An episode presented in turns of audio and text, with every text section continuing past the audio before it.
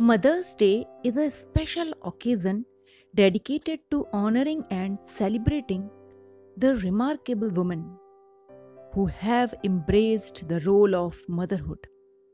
It is a day to express gratitude, love, and appreciation for the selfless love, care, and support that mother provide. Wishing a heartfelt and joyous Mother's Day to all incredible mothers out there. You are the epitome of love, strength, and selflessness.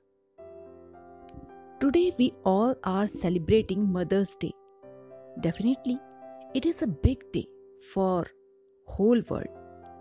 But only giving a birth to their child make a woman mother?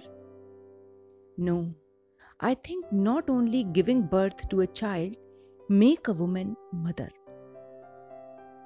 If you care a little bird, feed her. It will make you a mother of that bird. If you help a old person on your way, it will make you his or her mother. If you help labor's poor children by some gifts, food, etc., it will make you their mother. If you care your plants, trees, garden, it will make you their mother.